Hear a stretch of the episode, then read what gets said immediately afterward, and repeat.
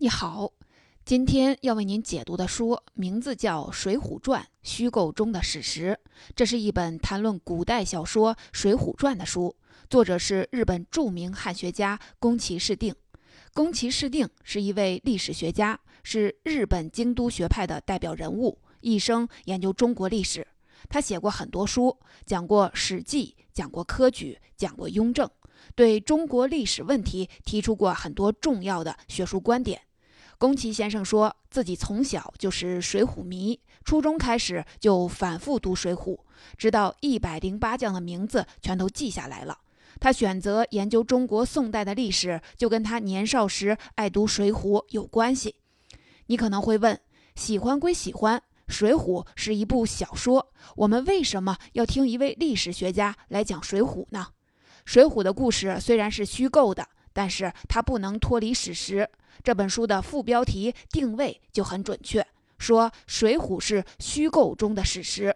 我们可以这么理解：《水浒》找到了中国历史上一个极具代表性的真实片段，通过虚构把它提炼成一系列的问题，比如乱自上座的环境下，人应该如何的安身立命，或者在这样的环境下，传统的道德中的忠义还有效吗？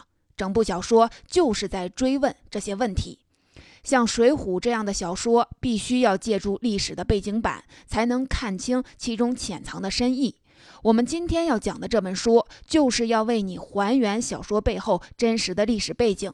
今天的解读中，我会围绕《水浒》的主线情节梁山聚义，分成契机和结局两部分来讲讲这本书。第一部分。《水浒》的故事用最简单的方式概括，就是一群好汉落草为寇，聚义梁山的故事。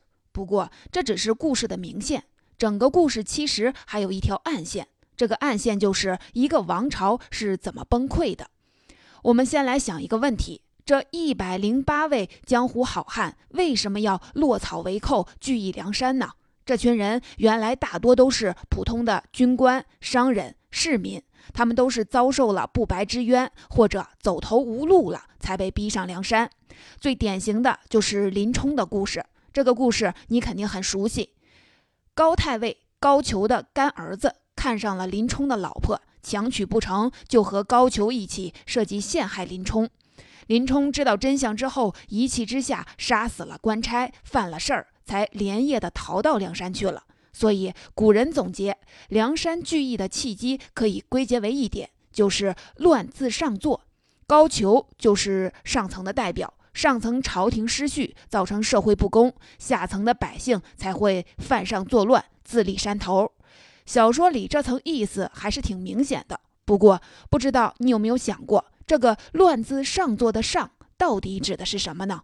是像高俅这样的贪官吗？还是广义的古代统治者？我们来看看古人是怎么说的。明代思想家李治评《水浒》的时候说：“作者是身在元，心在宋，虽生元日，时愤宋事。”就是说，真正让作者愤怒的是宋朝的事儿。这里的宋事明显指的不是小说里的故事，而是真实的历史。我们知道，《水浒》的故事发生在北宋。宋徽宗年间，宋徽宗没有管好国家，北宋就断送在了他手里。在历史上，这是有定论的。李治口中让《水浒》作者愤满的宋氏，指的就是那段历史。这就是我们前面说王朝崩溃的那条暗线。你可能会说，宋徽宗虽然当皇帝不行，但是徽宗年间国家富庶，城市繁荣，他的艺术成就也很高，不能一棍子打死吧？宫崎先生是这么回答的：“他说，北宋的繁华其实是表面现象，而且只在首都汴梁，首都之外的地方都成了繁华的牺牲品。这种繁华就像一场注定要以悲剧结局的大戏，主演是宋徽宗，而总策划就是当时的第一大奸臣蔡京。蔡京在徽宗的父亲神宗执政的时候就考中科举，但是仕途一直不太顺利。”他能够上位，跟另一位奸臣宦官童贯有很大的关系。这两位奸臣在《水浒》里都有出场。我们知道宋徽宗喜欢文玩书画，他即位之后不久，就派亲信童贯去杭州搜罗古董书画。童贯在这里遇到了失意的蔡京，蔡京很懂这些文人的玩意儿，童贯正好请蔡京来当顾问，相当于给宋徽宗做了个买手。苏徽宗对于买回来的东西很满意，童贯也没有独享功劳。举荐了蔡京，这两人就开始结盟，互相帮持，博取宋徽宗的宠幸。蔡京从此平步青云，一路当上了宰相，任期长达十七年。这件事儿表面看起来没什么，就是同事之间互相帮助，但是它带来的影响却是非常可怕的。宦官和大臣勾结，自古以来就是政治上的一大禁忌，会带来各种政治问题。无视这个原则，说到底还是天子失职。蔡京的第一大罪就是结党营私。我们知道，宋代以前朝廷选官主要是看门第，唐代有了科举之后，选官的标准开始偏向个人能力，这当然是好事儿。但是能力怎么评判呢？最终避免不了靠主观的判断。刚好宋代的时候，宰相有了人事任命权。所以在选官的问题上，宰相就有了巨大的权力。蔡京上位之后干的第一件事儿，就是利用这个权力铲除异己，扶持自己人。他为了稳固自己的地位，还改变了行政命令的流程，不走程序，直接用皇帝的口吻下命令。这样一来，皇帝也可以不走程序，不征求官员的意见，直接下达诏令。我们知道，明清时期皇权越来越集中，这是当时政治的一大问题。宫崎先生说，这个变化就是从蔡京开始的。蔡京的第二大罪状是造成北宋的财政危机。蔡京和童贯都很懂如何讨皇上的欢心，他们让宋徽宗这位浪费天子变本加厉。宋徽宗喜欢花园，于是很任性的从全国各地征集奇石花木，打造自己的花园。历史上叫花石纲，纲就是货物的意思。据说搬运太湖石的时候，为了不破坏它的形状，要先用胶把石头上的洞穴和凹陷都填满。然后封一层粘土，用麻绳捆好。等粘土干了，就装车运送。送到汴梁之后，再把石头放到水里，让土化开，就能得到完好的奇石了。你想想，要运一整座皇家花园的石头，这得花多少钱，用多少劳动力？当时就有很多的大臣反对徽宗这么玩。徽宗没辙，就问蔡京的意见。蔡京是这么回答的：“陛下的爱好无伤大雅。”只不过取几块普通的石头玩赏而已，臣认为这丝毫不会给百姓造成困扰。我们都能听出来，蔡京只是为迎合宋徽宗说了他想听的话。现实中，百姓对宋徽宗在民间征集石头花木这事儿可是恨之入骨。徽宗奢侈。蔡京和其他大臣也好不到哪去，他们的日常开支不够用，就会接受贿赂。《水浒传》里的生辰纲就是这样包装成生日礼物的贿赂，在小说里就是地方官梁中书要送给蔡京的。所以晁盖他们说生辰纲是贪官搜刮的民脂民膏，是不义之财，他们劫生辰纲是劫富济贫的义举，也不是没有道理。这就是宫崎先生在书里为我们还原的《水浒》真实的历史背景。理解了这个背景，我们就能更好地理解小说的内涵，因为这就是《水浒》故事发生的真实契机。为什么这么说呢？《水浒》故事有一个很具体的历史原型，北宋确实有一个叫宋江的人。曾经统领三十六个盗匪，在山东地区作乱。他们的故事经过说书、戏曲等文学的改编，称成了一部叫《宣和遗事》的历史小说。后来逐渐演变成了我们熟悉的《水浒传》。历史上真实的宋江为什么作乱，目前还找不到明确的答案。但是我们可以从一段类似的故事做一个合理的推测。这段故事就是《水浒传》后半部分的大戏——方腊叛乱。方腊叛乱是真实的历史，也是对北宋末年的政局影响很大的一个事件。而且，方腊叛乱和宋江叛乱性质差不多，可以说背后的动机也是类似的。方腊家族住在浙江西部的一个小村子，方腊自己有一个小生意，收入很可观，本来日子过得很不错。没想到在徽宗年间，这个小生意却成了灾祸的来源。我们知道，徽宗是出了名的浪费天子，官吏为了满足他，就得剥夺、掠夺老百姓，横征暴敛，连穷乡僻壤的农民都不得安宁。方腊这点收入，一旦被官府发现，就成了掠夺的对象。如果只是苛捐杂税重一点，倒也罢了。方腊很倒霉，还被征去给县衙跑腿儿，被人当猴耍，他心里当然更不爽了。所以方腊对官府那是深恶痛绝，不平则已，这就是方腊反叛的直接原因。你想想，是不是跟《水浒》故事里好汉被逼上梁山的故事差不多？宫崎先生在研究中还发现，方腊反叛还有一个更隐蔽的社会原因，就是北宋开始形成的商人组织。北宋政府对盐、酒、茶这些商品实行专营，赚取高额的利润，来补贴财政亏损。盐、酒、茶卖的贵了，自然就有人铤而走险，私下买卖。宫崎先生在史料中发现，方腊就是私营盐茶的商贩，而且方腊打下的那片地方跟当地浙江沿海盐贩地下活动的范围也是一致的。我们可以推断，方腊反叛肯定是得到了盐商集团的支持，这一点在小说里也有展现。晁盖本来是一个大财主，鲁俊义是一个富商，他们代表的就是商人阶层。这群人虽然不是盗匪，但是江湖人士走投无路了，他们也会仗义疏财，可以说是处在朝廷和江湖之间的灰色地带。如果世道好，他们当然会好好做生意，没必要铤而走险。那如果这群人从灰色地带被逼到了黑色地带，不就说明正道不好走了？他们也不得不走邪道。这其实是很可怕的现象，这表示原本稳定的社会面临解体的危机。方腊的队伍毕竟是乌合之众，碰上北宋的官兵，不到百日就被剿灭了。不过这事儿还没完，我们还得联系后面的历史，再来看看这个事件的影响。方腊叛乱发生在江南，这里本来是朝廷金库的坚实的后盾，这一折腾，江南地区一下失去了两百万人口，对本来就亏空的北宋朝廷来说，真是雪上加霜。不久之后，北宋遭到了金人的攻击，终于维持不下去了。所以，宫崎先生说，方腊反叛和北宋灭亡是有因果关系的。把历史和小说联系起来，这一看，你就会明白李治说的“十分宋氏”到底是什么意思了。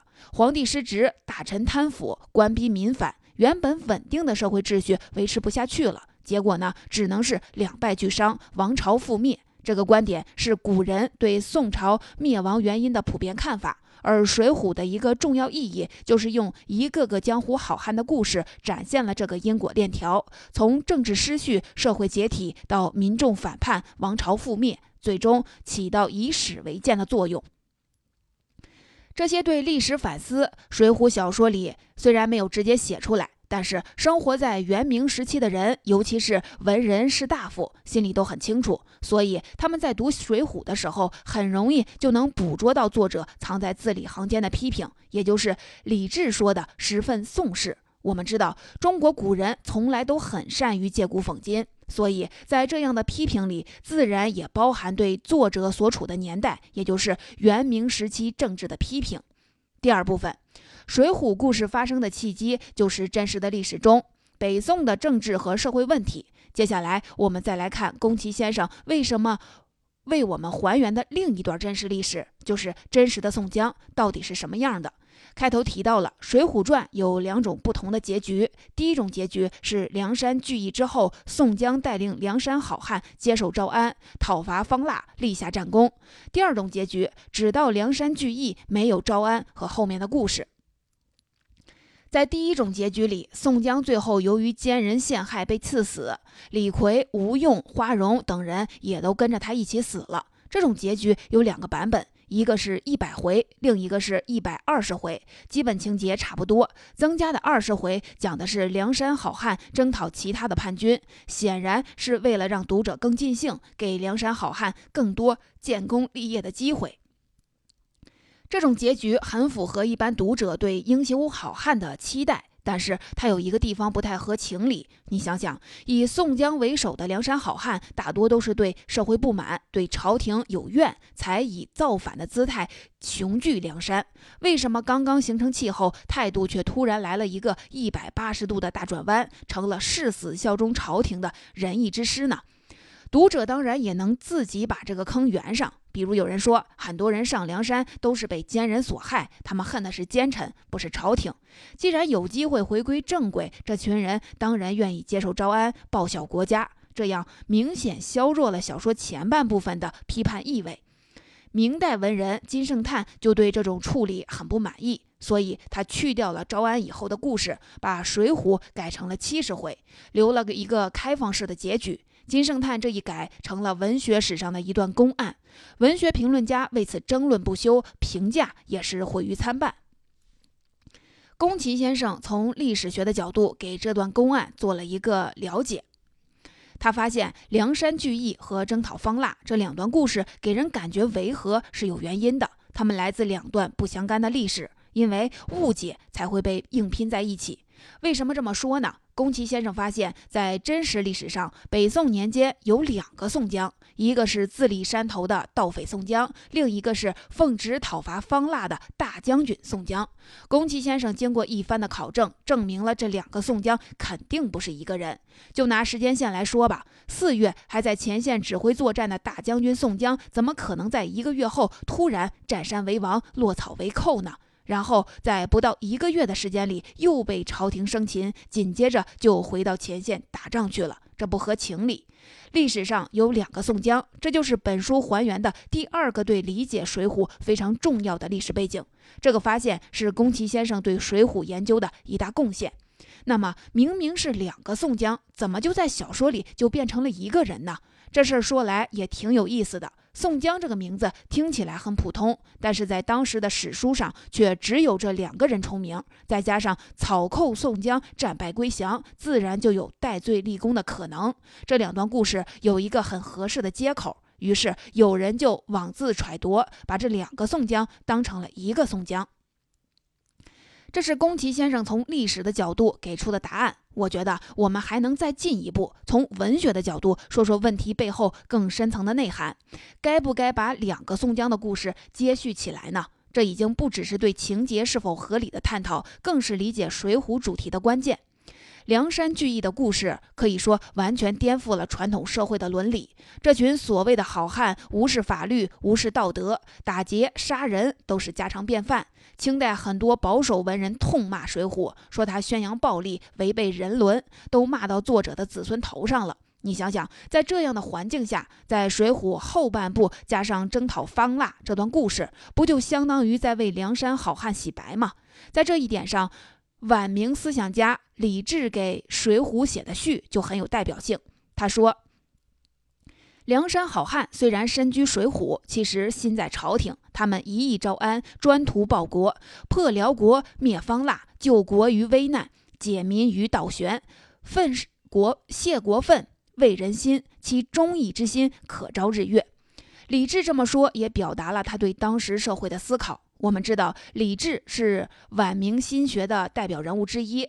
晚明心学思想有一个共同的逻辑起点，就是批评当时社会中的伪善，反对假，提倡真。可以说，真就是他们针对社会伪善开出的药方。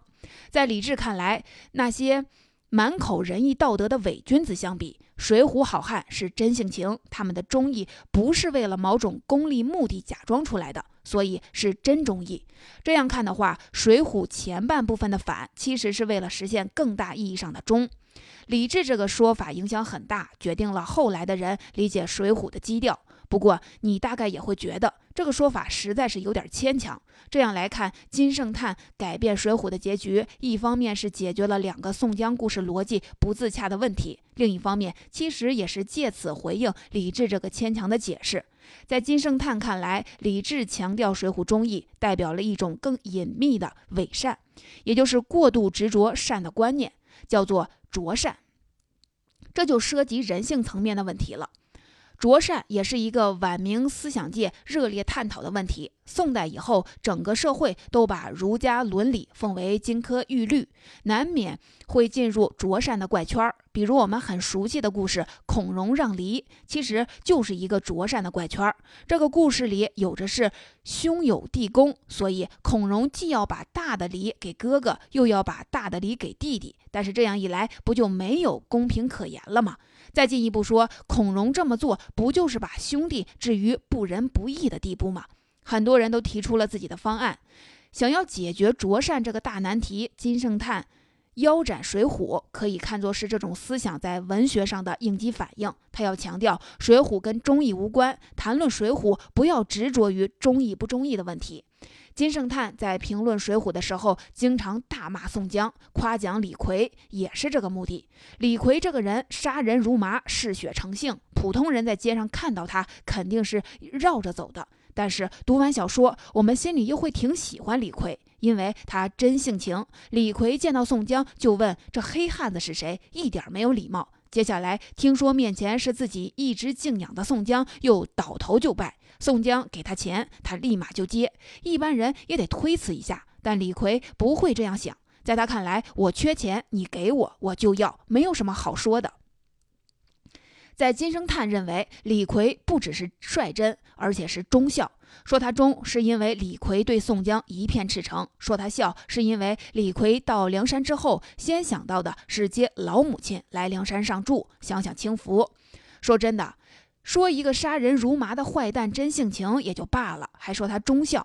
金圣叹这个说法确实让人挺难接受的。我们可以这么理解：金圣叹为了阐明观点，这是在以偏概全。那么他们观点到底是什么呢？在他看来，至真和至善，人的先天本性里都有，所以就连李逵这样的大恶人也不例外。想要解决卓善这个社会难题，最简单的办法就是回到人的天性。说到这儿，你应该感觉到了，《水浒》不只是一部批评北宋或者晚明社会的书，更是一部探讨人性深度的书。金圣叹在评点《水浒传》的时候说，它是因缘生法。也就是用一系列的因果来推动故事，一环紧扣一环的铺陈开来，形成了一个连续的运动，关联紧密的秩序列。比如，宋江上梁山是因为杀了。阎婆惜，宋江一开始其实不想杀阎婆惜，是他跟阎婆惜争辩的时候，阎婆惜喊起来了，他才起了杀人的念头。而阎婆惜喊叫，又是因为看到宋江的刀，这就是一个事件里的因缘。宋江因为这件事儿被发配到了江州，写了几首抒发胸中愤满的诗，结果被当成了反诗，要问斩，这才有了后面梁山好汉劫法场救出宋江，以及接下来上梁山的故事。这又是宋江故事的因缘，这种写法就像一个有着多变奏的大合奏。理解了这一点，我们才能真正明白智取生辰纲、林冲夜奔这些情节的多层次的内涵。水浒给我们展示的不是某一种确定的价值观，而是一系列开放的问题。水浒之所以成为经典，就是因为它在历史、社会和人性层面都追问到了最本质的地方。好。这本书就讲到这里。水浒情节复杂，人物众多，不过它有一条很明确的线索，就是因为乱自上作，所以聚义梁山。整部小说就是在解释这段因果，解读这一。部分我们讲的契机，也就是因，这里面包含了小说对历史的反思和对社会的批判。第二部分我们说了《水浒》的结局，借此讨论了《水浒》的果是停在聚义还是接受招安。对结局的选择，决定了你对《水浒》主题的理解。我觉得读历史学家讲的小说最大的价值是给你提供了一种外部视角，让你跳出小说的故事情节，从更宏观的层面来理解它。比如，与其说忠义是《水浒》的主题，倒不如说是《水浒》提出的一个问题：在一个朝廷失序、处处不公的社会，一个人还能履行忠义吗？小说把这个难题摆在了我们面前，答案需要你自己在读小说的过程中去寻找。小说的价值不是解决问题，而是提出问题。